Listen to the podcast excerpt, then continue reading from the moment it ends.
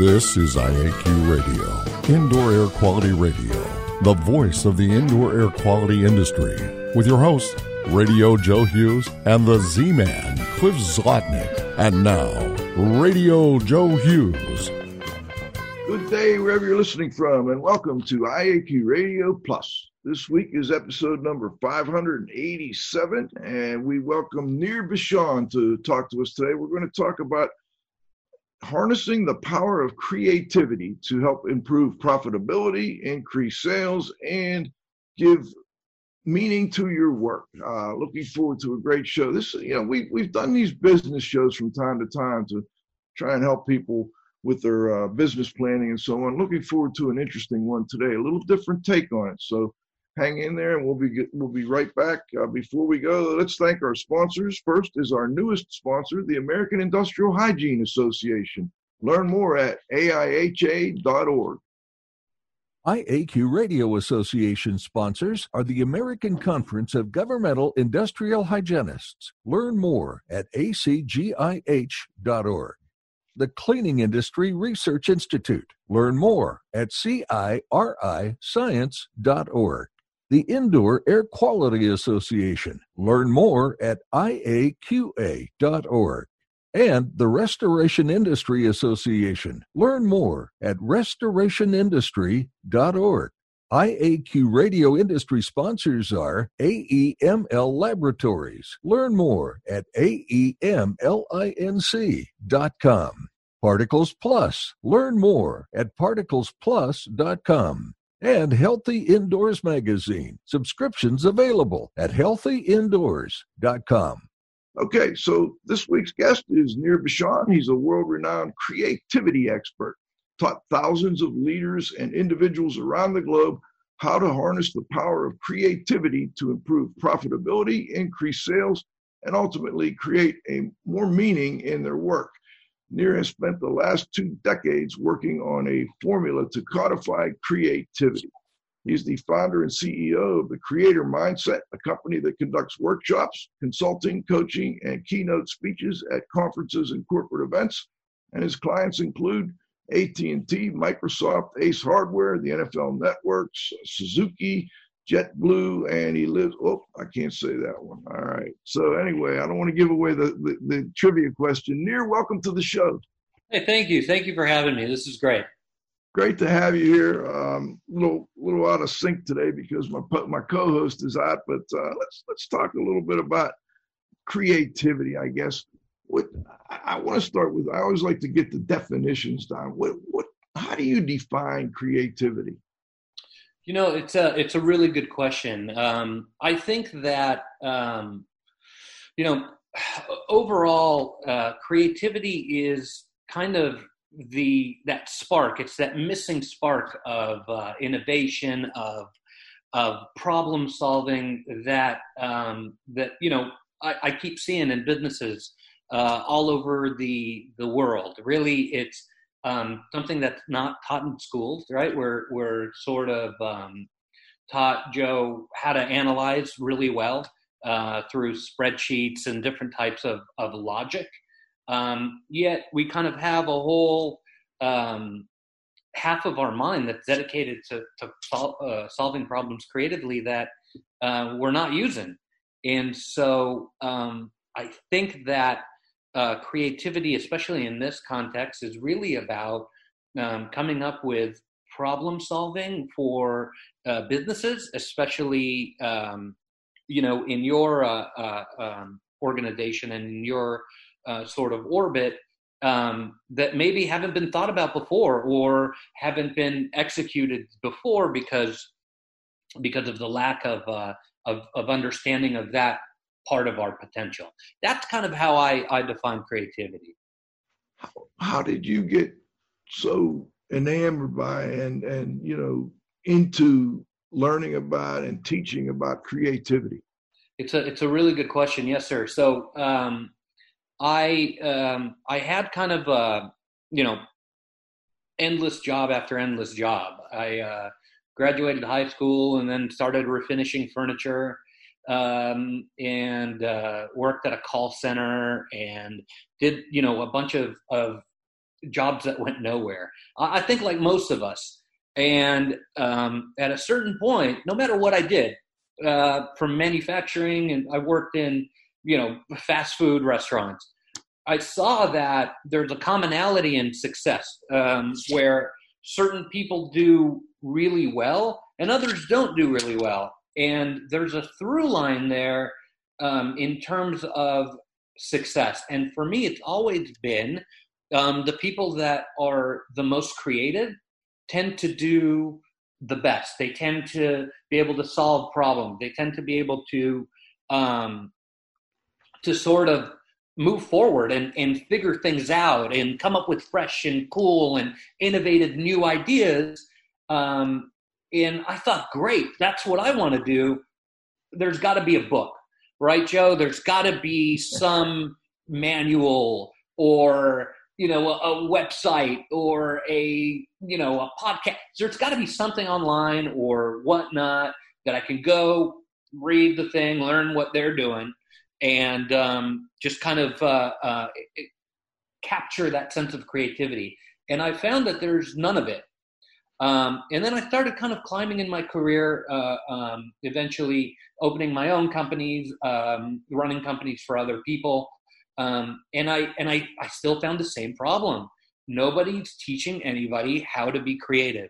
I've had the, the the good fortune of meeting some very very very creative people, and I'd ask them, you know, hey, can you can you give me some tips? I, I want to be creative. It's awesome. You guys know how to solve problems like nobody else, and and this is really cool. Uh, how do you do it? And and I hit a wall, right? Um, they're like, wow, that's my IP. You know, um, we don't uh, we don't you know uh, you know I can show you a couple things, but that's kind of who I am. And you know, the more I started kind of seeing this out there, the more I said, you know what, wait a second, I've been paying attention to this for 20 years.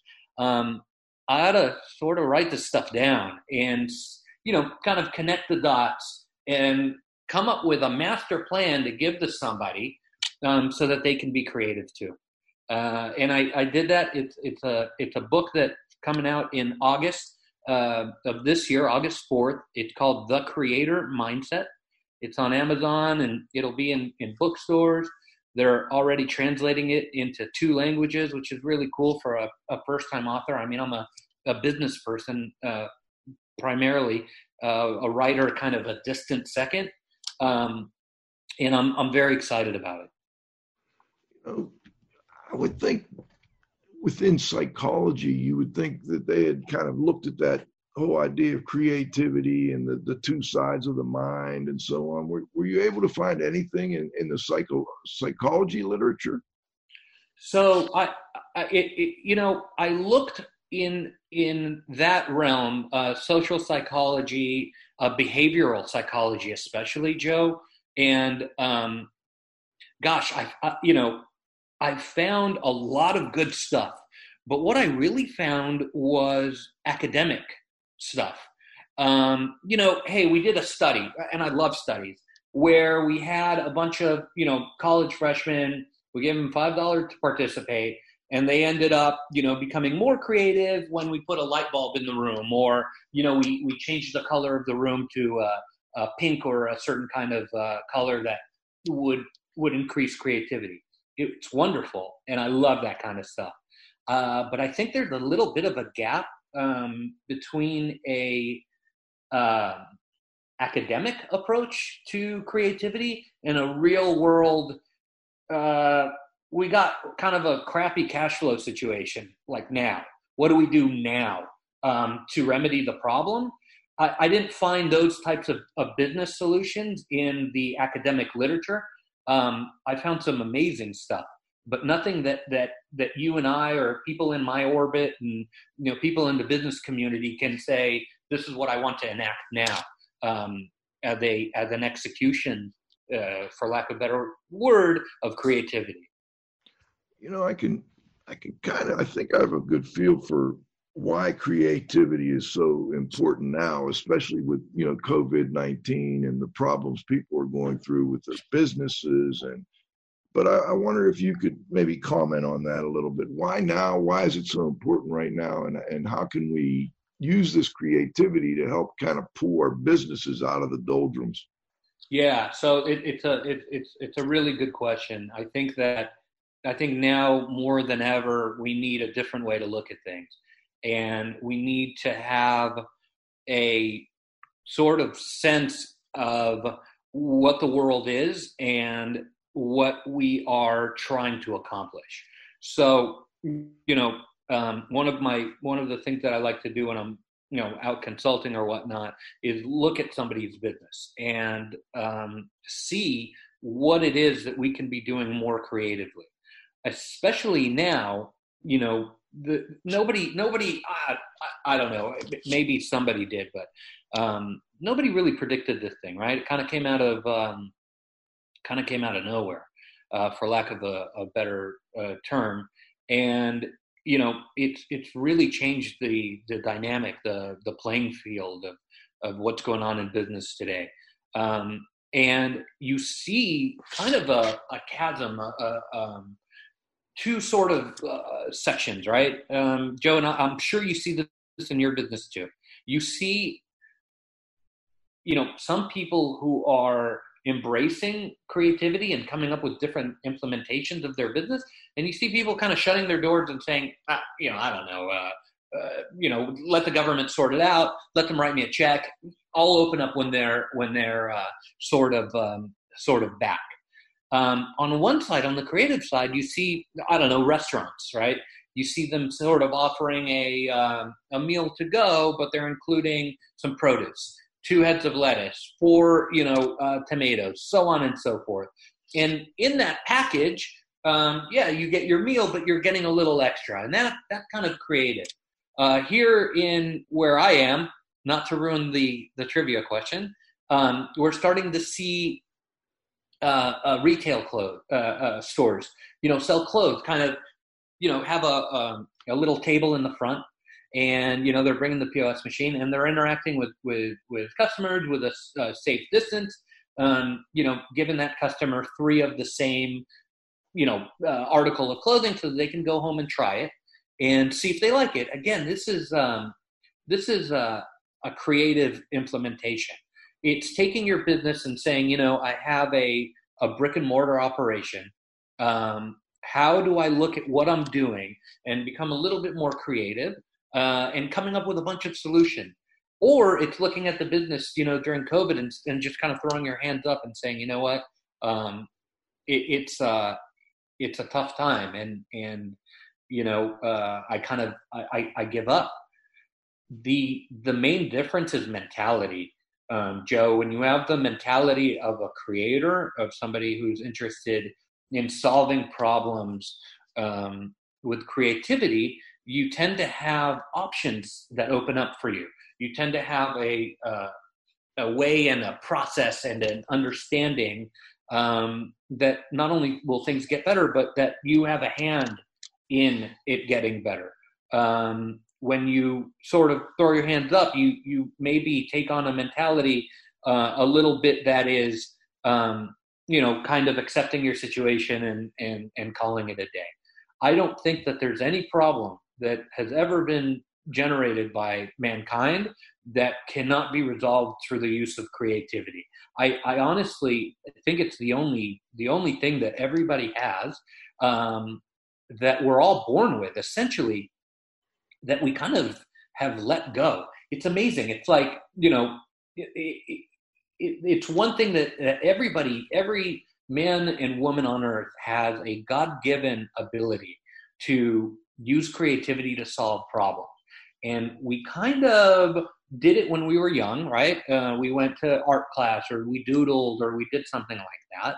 Um, but as we grew older, I, I, feel, Joe, we kind of threw it away, right? Don't you think? I mean, you know, uh, all those create, creative things that we were doing as kids, we don't do anymore. And what suffers? I think our business suffers, first of all. Uh, you know, our, our, our life suffers, and, and we're unable to kind of come up with these great lightning bolt sort of ideas that help us um, move forward in, in our business. And COVID is an essential time to see that happening. But what do we see, Joe? We see, you know, me telling you two exceptions that I've seen in my hometown here. Uh, I don't, you know, we don't have a, a conversation about you know how many people got it right. We we have a conversation about the one or two, maybe you know a couple also that have have gotten it right. Instead, what I'm trying to, what I'd like to do is change the the the discourse in the U.S. Uh, um, and around the world to some degree, so that these stories of you know the guy coming up with a creative idea to move his business forward is not the exception, but it's the norm. Absolutely. You know, I'm wondering you, when you mentioned that we kind of lose creativity over time, and I I've looked at that a little myself. Actually, I think a lot of it's because we're we're beaten down. Um, you know, when children are very creative, sometimes that's not you know, as encouraged as it could be. You know, it's kind of like um, it, it's not following the path. You know, of studying this and studying that and going forward. And I, I don't know. Did you see any of that in your research that um, we're not really embracing creativity in, in youth? Yeah, so w- w- it's absolutely right. What what I what I have been seeing, and I've been really lucky. Um, you know, uh, when we sort of put out the feelers for different researchers and and academics to help. I mean, it's it's a mass market book, right? It's not a it's not you know a university sort of sort of book. It's a book for business people to be able to read you know, on a on a hopefully five hour flight when we get back to flying and all that stuff. Um, you know, kind of a primer on how to do stuff now to be more creative. And what we found in the research is that children are um, inherently more creative because they're not afraid of failure.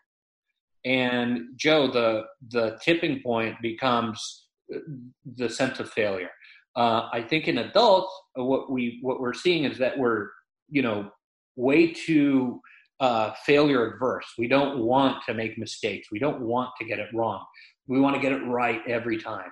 And what ends up happening um, by trying to get it right all the time is that, well, not only is it impossible, and not only does it provide, you know, untold amounts of stress and anxiety uh, for people, especially business owners, especially employees who are trying to sort of you know uh, rise up to the top, um, it creates a, a, a, scenario where where nobody wants to take a risk anymore because we're afraid of what might happen.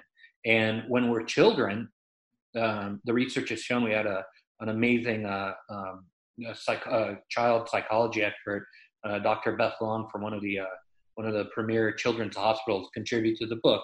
And she's found that you know in some of the research that uh, children, you know, are, you know, there's less at stake uh, for getting it wrong, and therefore they've created themselves more and more creativity, uh, and therein by coming up with different options to help uh, sort of solve problem.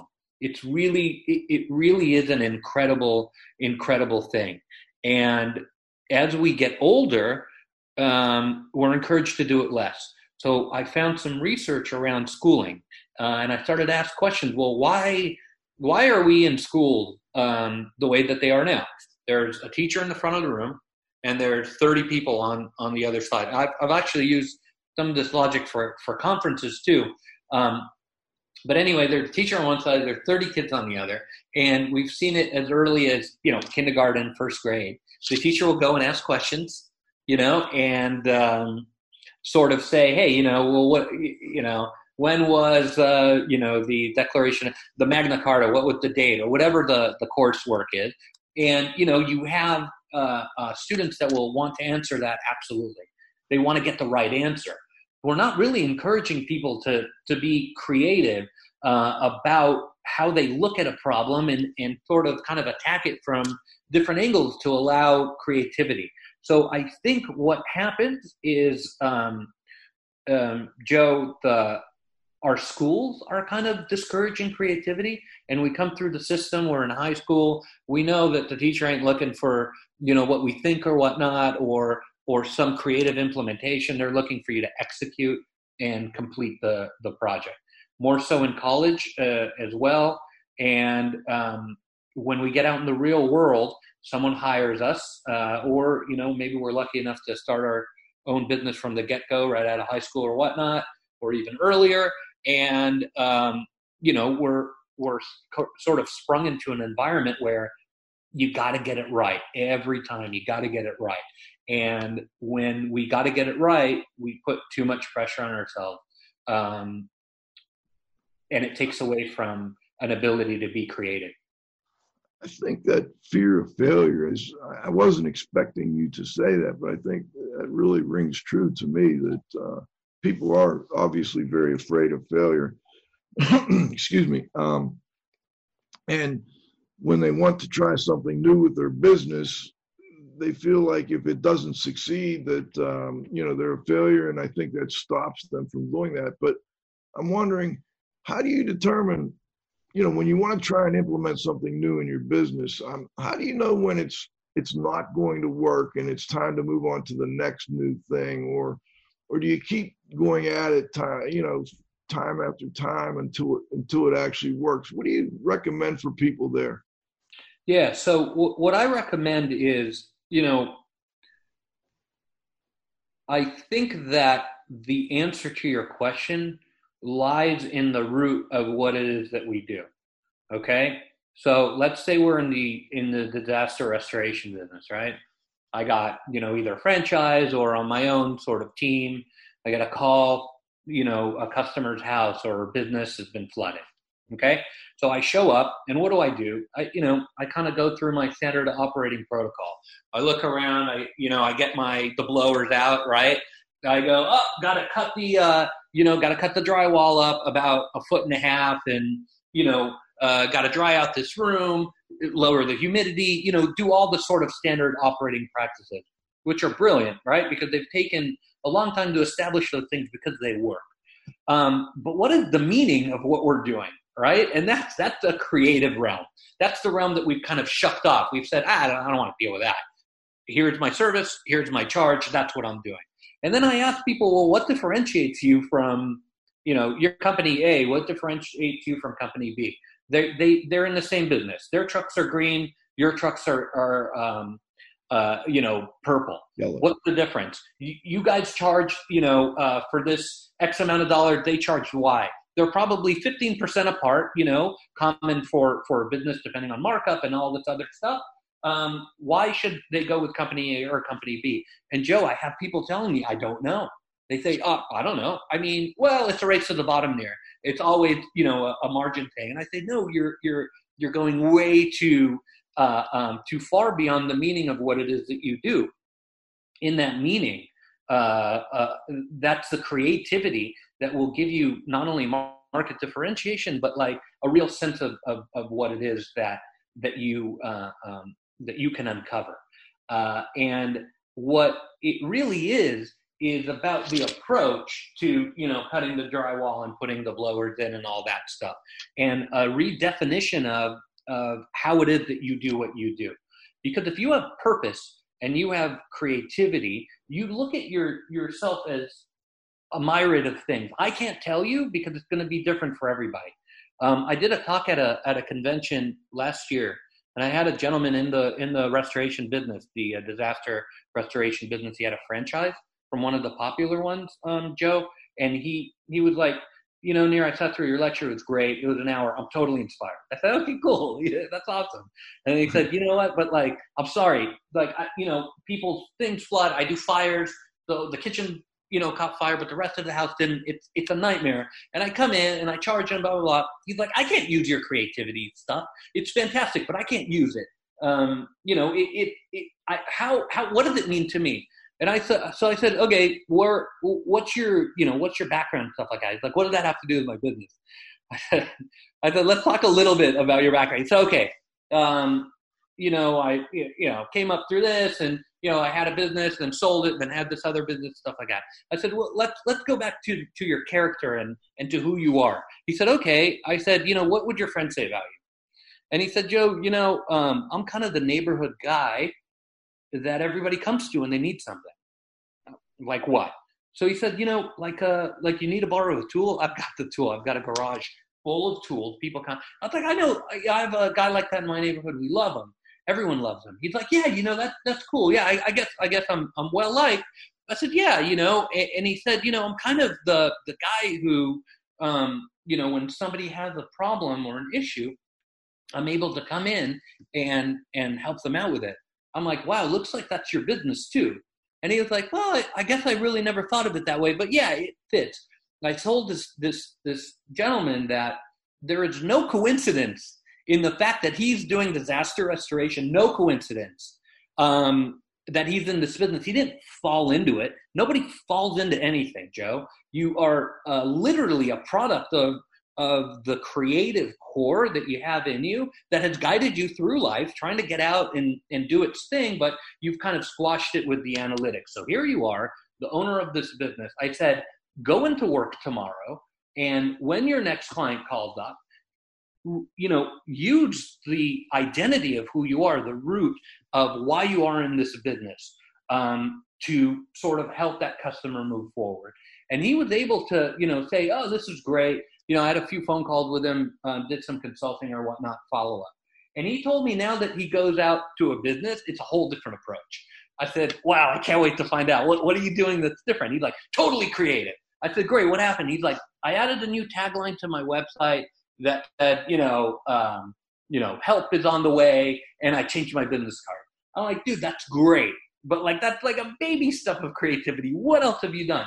He's like, okay, so we did a little bit there, and now when I approach a client, I tell them, listen, I empathize with them. I tell them I've seen this many, many times. These are the five things that I think will happen. These are the few things that that won't. And in the quote, I enable them the ability to kind of come up with, you know, maybe a, a more a la carte plan. And I'm like, dude, that's brilliant. Now we're talking about creativity.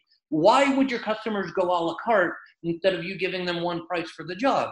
He's like, you know, they're it's a it's a business, it's a church, it's a something like that, and you know they're trying to save money. And I found that by doing that, um, you know, and this is several conversations later, um, uh, he said that by by doing kind of an a la carte pricing, he found that people would end up maybe taking one or two of the of his projects on and, and not kind of going for the full uh, the full package um, getting familiar with the staff and the people on the ground, which is essential. You know, they're carriers of your brand. They are the front line. You know how they interact with customers, what they say, what they don't say. Um, you know how they act. Uh, everything is is critical. What he's found is that by offering these a la carte packages, he's actually making more money because once he gets familiar with the customer, they tend to want to do uh, uh, some more things or allow him to kind of complete uh, uh the job. So I think in that way, creativity is is essential uh, in all that we do, and especially for us uh, here in the business community. I think that's a good point because a lot of our listeners are in the indoor air quality consulting or in the disaster restoration world, or and when you get a project, you kind of focus on what it is they called you for, and maybe don't show them the a la carte of other things that you can provide for them down the road. So I, I think that's a good uh, that's a good example for for our listeners. Yeah, yeah.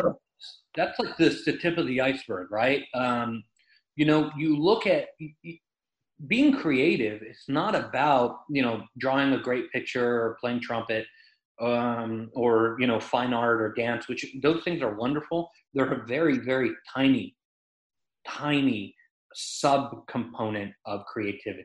They just happen to be the one that we're most familiar with but there's a whole other piece, you know, of the pie out there that, you know, is uh, creativity. Some of it's innovation. Some of it's coming out with, you know, amazing, different and new and fresh uh, um, business plans for people to be able to consume. I think that sometimes in in in different fields we tend to get kind of stuck in the same way of doing things and you know we we we kind of fool ourselves maybe a little bit into believing that you know it's always been done this way so why would i change it and mm-hmm. you know my message to that person uh, in that career or that business is now now is the time especially when the prevailing wind is it ain't broke so why fix it that is the best time for creativity to to to come on board and and offer you different solutions um, uh, competitive advantages, and all kinds of other things that will help you stand out. Before we break for halftime, I want to ask you about um, on your website. You said you had a Clio Award and an Emmy nomination. Where, what, tell us a little bit more about that.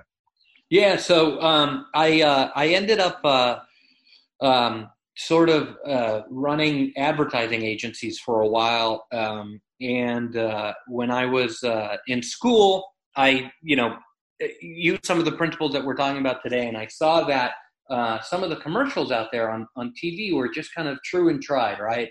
Um, almost gener- generic in their approach, and you know, kind of formulaic. You know, you have a few seconds of this, and you show the product, and then you know you sort of uh, um, um, you know wrap it up with uh, with some text at the end and maybe a phone number, right?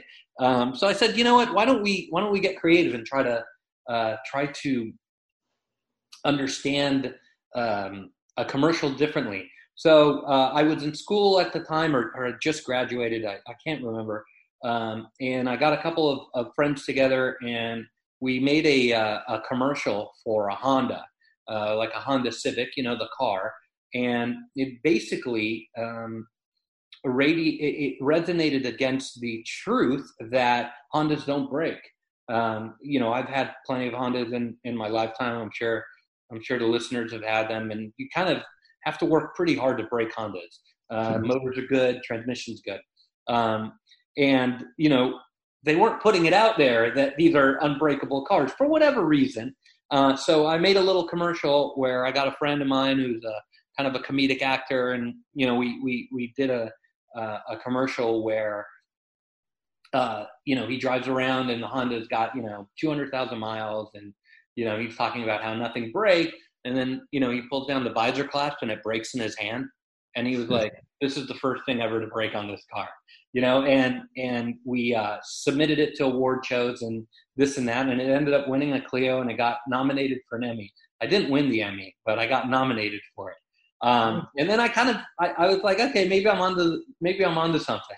So you know, uh, uh, again, we we we talk about it. Uh, I talk about it in the book, um, but there's ways to to to look at things when everyone else has looked at it in one way. There's ways to look at things in a different and fresh way, no matter what you do, no matter what business you're in, uh, that can create some incredible value. All right. Well, let's stop and thank our sponsors here at halftime. When we come back, we'll talk a little more about creativity with Nir Bashan. IAQ radio industry sponsors are Particles Plus engineers and manufacturers of feature rich particle counters and air quality monitoring instrumentation. Learn more at particlesplus.com. Count on us. Healthy Indoors Magazine, a free online digital magazine for industry professionals and consumers. Subscriptions available at healthyindoors.com and AEML Laboratories. Free FedEx shipping, great pricing, same day results, and never a rush fee. Learn more at AEMLinc.com. Association sponsors are the Indoor Air Quality Association, a multidisciplinary organization dedicated to promoting the exchange of indoor environmental information through education and research. Learn more at iaqa.org and RIA, the Restoration Industry Association, the granddaddy of the restoration industry. Network with leaders. Learn more at restorationindustry.org. CIRI, the Cleaning Industry Research Institute. See more deeply through science and research. Learn more at ciriscience.org. That's C I R I science.org. ACGIH, advancing the careers of professionals working in the environmental health, industrial hygiene, and safety communities. Interested in defining their science at acgih.org.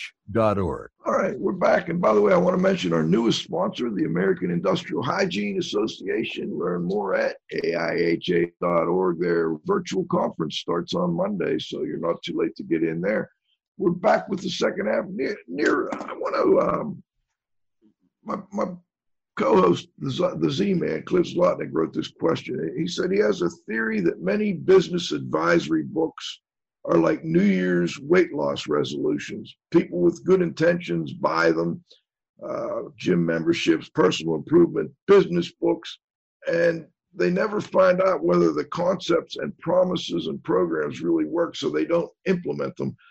As an author and trainer, how can that be overcome? You know, you, you get an idea and you never really put it into implementation. Yeah, it's a it's a great point. Um, I think that um, I, I, think that that's true. You know, uh, I, you know, I, I I can't really comment for some of the other fields. Um, you know, uh, the health field and, and and different types of things. But I think that most books uh, written about business um, are written by people who are in, in academia, uh, which is a wonderful thing because there's lots of research and, and incredible things going on there. Um, I, have just found very few business titles written by people who are, are in the business. I, I, t- I think I know why, um, Joe, because the, the work is unbelievably difficult. If you ever think, you know, that you might want to write a book, just call me first and we'll have like, you know, a good, a good little chat about it because it's, it's an incredibly difficult process. Um, and I think what you see is people, um, sort of uh, uh, writing books that you know are from an academic uh, perspective. Uh, and I think that we need um, we need more people who are in leadership positions in the private sector uh, to write down their thoughts and their their approach. Um, and I think you're starting to see it. There's some really great stuff out there uh, that's coming out you know later this year. I I wouldn't know if I wasn't publishing a book. You know, I get kind of a list of what else is is being pushed out by publishers, and there looks like some some really good things. So I'm hoping there's sort of a uh, a renaissance of, uh, of books written by people who are in the business. Uh, but you have a lot of of, of you know uh, academics and stuff like that publishing research, which is wonderful. Uh, again, but it doesn't it doesn't get down to the the heart of what you need to do now, today, tomorrow uh, to improve the business. So how do we? what's the how do we motivate ourselves to go ahead and implement you know you get these great ideas but then you get caught up in the everyday of you know putting out proposals going out and looking at jobs so how do you get people to kind of implement those creative ideas they have yeah it's it's a it's a it's a good question i think that um so i think you got to make a commitment to you know envisioning the world in a different way. And, you know, especially for, for my sort of a platform and what I talk about, it's really about seeing the world as it can be and not that not what it is. And that's going to mean a million different things to a million different people. You might be somebody who is just enamored with innovation. You want the latest gadget, the, the, the latest humidity, you know, reduction in the business, and you want to implement that as quickly as possible for your customer. You may be a person that wants to grow. Um, every motivation is different. Um, you might want to, you know, make more money or, you know, um, improve customer service, or you may want to, you know, expand and franchise or or whatever it is that you want to do. I think it's very important to look at what it is that somebody wants to do in relation to why they are not doing it. Um, so if you are, are somebody that has a bunch of really good ideas and are not implementing it, then my my thought is that perhaps the reward for the implementation isn't high enough to what it needs to be. So let's say if you're you have a really great idea about you know technology, let's use that example and sort of taking out some new products that have come out on the market in in this particular business um, yet you know you, are not fully motivated in in terms of wanting that reward back. It, eh, whatever it is it could be recognition in the business it could be you know um, more consulting work it could be more money whatever it is uh, we're we're led to believe a lot of times joe that people are only motivated by money but that there that could be you know there's nothing further uh, from the truth than that. That's one element of what people go out and do their their their work and and perform their services for so i think by looking at the core of who you are as a creative uh, uh, as a creative person and applying that to the field you'll then start to recognize what works for you and what works for you might not be you know all about uh, uh, uh, money. It might not be all about this or that. It might be that you know what you really want to do is have the business run, uh, um, you know, sustainably and for a long period of time with little ups and little downs, uh, and that will help motivate what ideas you end up uh, executing or not. I also I get you know w- when I'm out doing doing this work, I get a lot of people asking me, you know, Nir, I come up with a bunch of ideas. It's not it's not a, a, um, a lack of ideas. It's an overabundance of ideas. I have like a thousand good ideas, and then I ask them, well, what what are they? They're like, well, we're going to do this, this, this, this, and the other thing, and those are my ideas. And I don't act on them because you know I'm too busy or I got other things to do. And I I, I start to question, you know, when I hear that, um, whether or not people are really viewing their uh, role or their career or their business in terms of, of its creative essence, like we talked about a little bit earlier. And then I sort of wonder if um, there is no real uh, um, guiding uh, light, uh, sort of a north star to navigate through in, in a career. You have a lot of people telling you, oh, I've got a lot of ideas uh, that I don't execute, um, often because they don't, they're kind of uh, uh, unmoored, you know, adrift in the sea. I, am in the restoration business. That's kind of what I do. Um, okay, well, why? Ah, I just kind of fell into it. it. It's like those types of things when you really look at them closely and you start to examine why it is that we're doing these things that we're doing.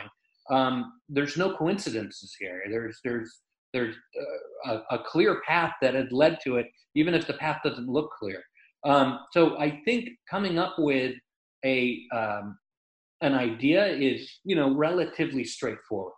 Coming up with an idea that works for you, that has meaning for you, is you know is really what you should drive toward. And if you do come up with ideas that have some very concrete um, and deep uh, meaning to you, then you are in a way better uh, position for success.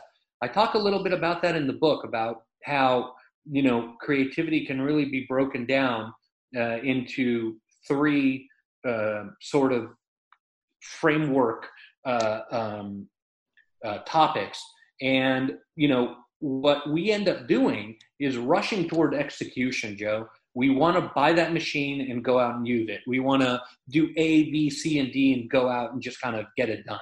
But the why factor uh, of why we're doing those things has not been been asked, and the how we're going to do it um, hasn't been visited either. It's just because it's cool, or because I want to, or I think I can make more money. And without having a framework um, of really understanding who we are and why we're doing this uh, particular business, I think we we end up getting stuck. So it sounds like a lot of um, what you're telling me is that people need to focus more on their own motivations for doing things, and then that will help them be more creative, I guess, because the next question was how can the non creative retrain themselves to think creatively? Do you have any techniques or tools for that? Yeah, so I think that we're we're a little bit out of touch with who we are as creative people. Uh, I think you know when we were children, we were encouraged and we played and we built you know wonderful sort of um, castles out of cardboard or whatever we had around, and uh, these things were wonderful.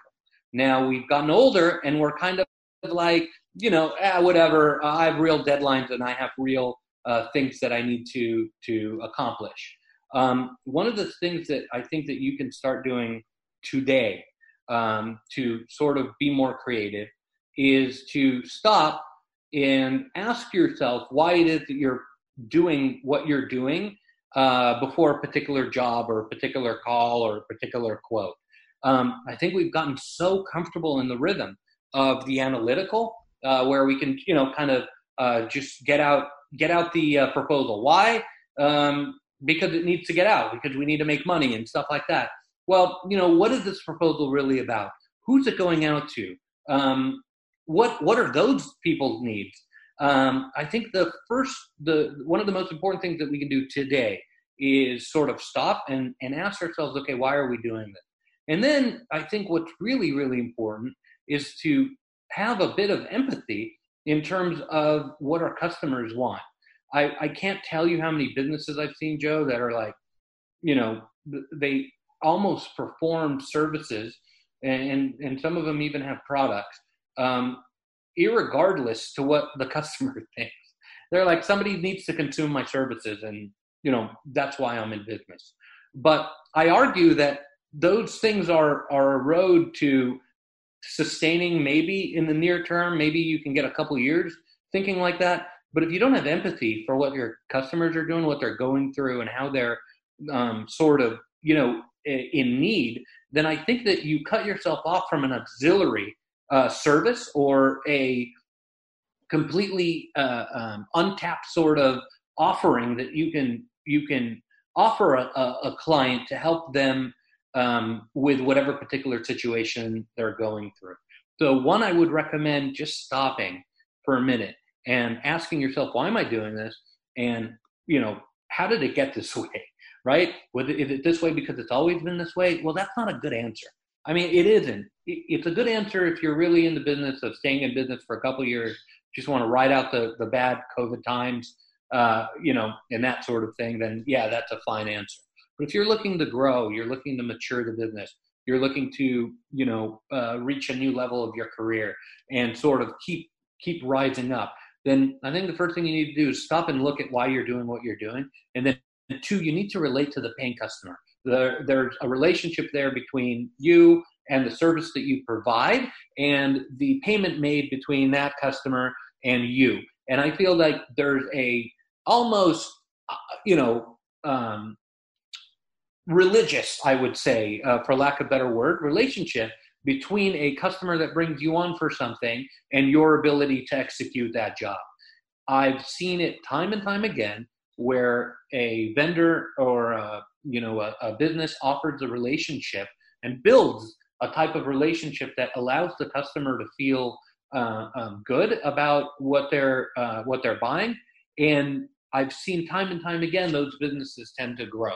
They tend to grow because customers will, I don't know, call for something else. They'll recommend you to someone else. They'll, um, you know, there's a whole host of things that that somebody will enable um, you to do when they feel that that relationship is a bit sacred.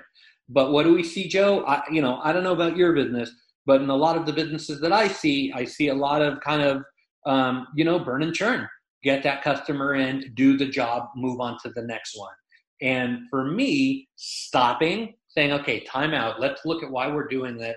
Let's look at different opportunities. Let's look at different risks and develop a, a relationship with that customer that will enable them to either, uh, um, you know, sort of build with you, uh, I think is critical.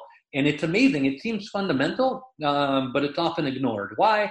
I think the analytics tell us uh, burn and churn works, and and it does in the in the short term if you get a bunch of customers in there, you know, they're they're paying, they're, you got to do a job and you're moving on. But I argue that doing that and, and doing a job and just moving on loses all kinds of creative potential for an, a myriad of things to happen. I can, you know, um, go go back into history even and talk about um, the Toll House cookie, right? Uh, you think, yeah, chocolate chip cookies have been around forever. They have not. They were invented by somebody by mistake. Uh, what ended up happening was um, a, a, woman who ran a bed and breakfast in, in Toll House, Massachusetts, uh, ran out of some ingredient one day and substituted, you know, a chocolate bar of, uh, of chocolate instead of that ingredient. And, you know, she uh, uh, put it out there and it was the best cookie that these people have ever had. She was in the business of, uh, you know, the bed and breakfast business. She was in the cookie business or the food business. But a problem that happened in a particular field, which was I ran out of cookies for my guests, uh, uh, ingredients to make cookies for my guests, led her to amazing uh, um, potential, creative potential with something else. So I argue uh, that if we take our time and we stop a little bit and we ask ourselves uh, some empathetical questions, we have empathy with our client, what could we uncover, Joe, when we um, when we see what those clients' re- needs really are, and how can we service them in a way that is honorable and and straightforward to create that relationship um, that'll lead to more business, new business, and it might lead to something completely un, you know, uh, um, uh, unplanned for, which was in this case a cookie that was developed that was a million times more profitable than having a bed and breakfast with three rooms. Um, we're too busy racing, racing. I got to get this invoice out. I got to do this. Oh, I got to call the customer because they're complaining. Why are we calling customers when they're complaining? We should call them when they're not complaining. Again, look at creativity and look at uh, problems in a different way, and you will realize uh, growth and profits and um, sort of even meaning beyond beyond your your wildest imagination. You just got to look at it differently. You know, one of our uh, group I used to work with a lot, uh, they do strategies for success and they talk about making your customers into cheerleaders for your business. And it sounds like that's what you're talking about to some degree. But you're also talking about listening and listening to your customers. And I wonder if you could maybe comment on why listening is so important. Yeah. So, uh, you know, listening is I, have a chapter about it in the book and we went back and forth with the uh, with the publisher because the uh, you know the the first title was uh, was uh, shut your pie hole or something like that. They're like yeah we're not publishing that. I said okay let's change I, I, can't remember but we changed it a few different times um, basically um, we have a biological uh, uh, sort of impetus to be um, understood by others, and it manifests itself by kind of uh, talking too much. And we spend so much of our time talking and and you know not listening. It, it, it's again, it's a very fundamental thing. Um, we can get into the the theory of it and and the research and all that, but you know for me, you know, I, I, I, run a successful business. What I want to know is how do I use that today, right? I'm getting off this podcast.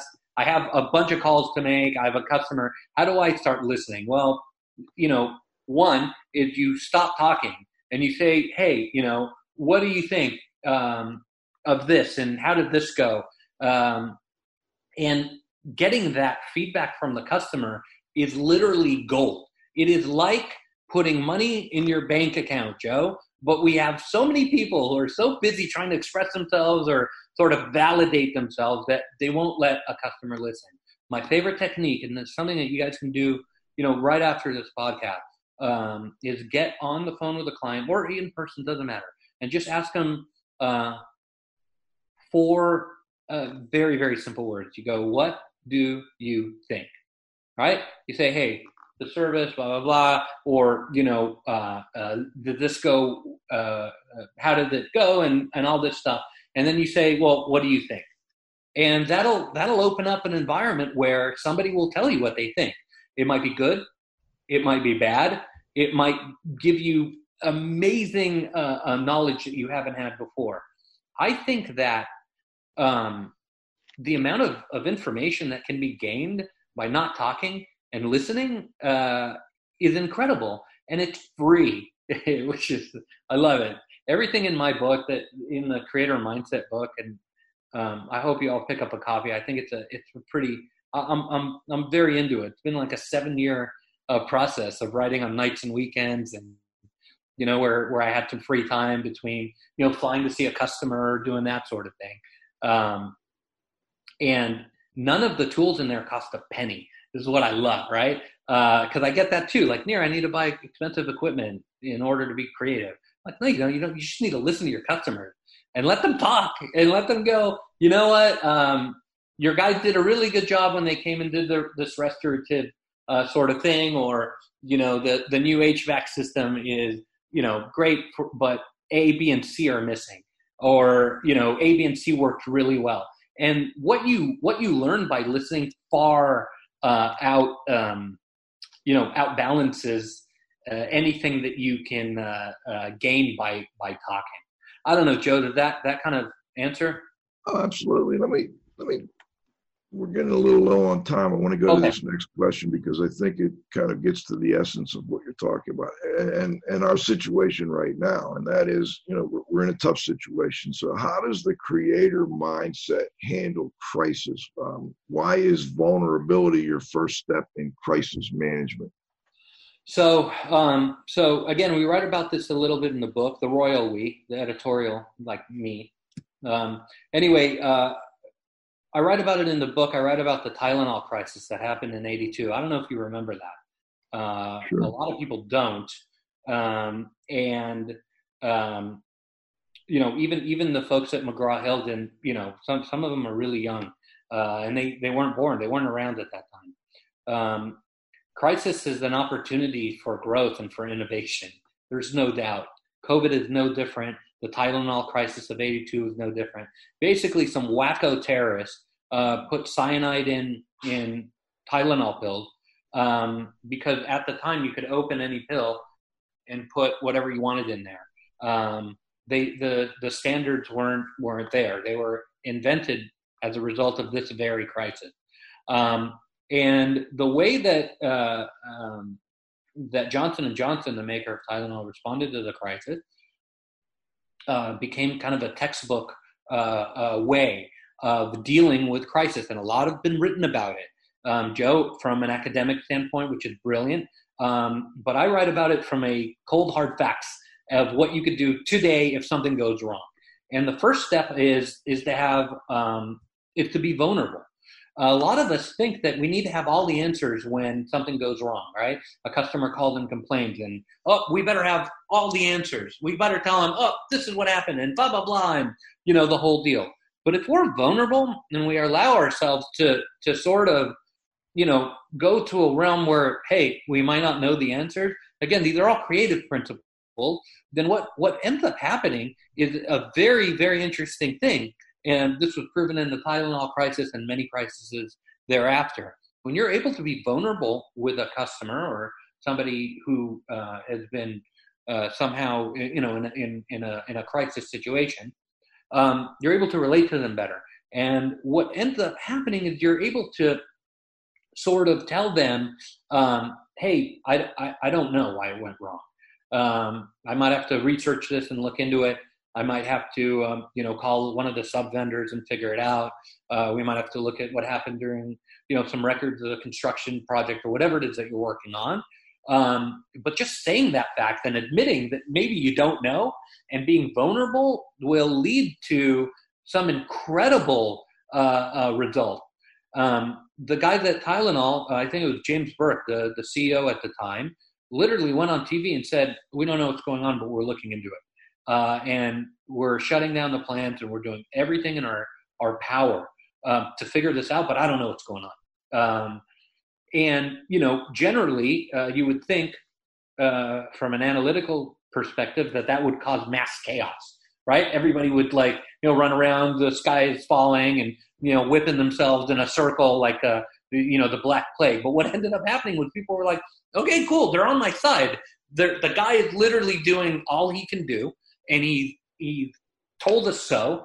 Um, and uh, and yeah, let's see what happens. And people were glued to their TV. They uh, set up a one eight hundred line, you know, which today's a little bit um, old, but they were able yeah. to constant contact with customers. They would call and say, "Have you got any latest information?" No, we don't.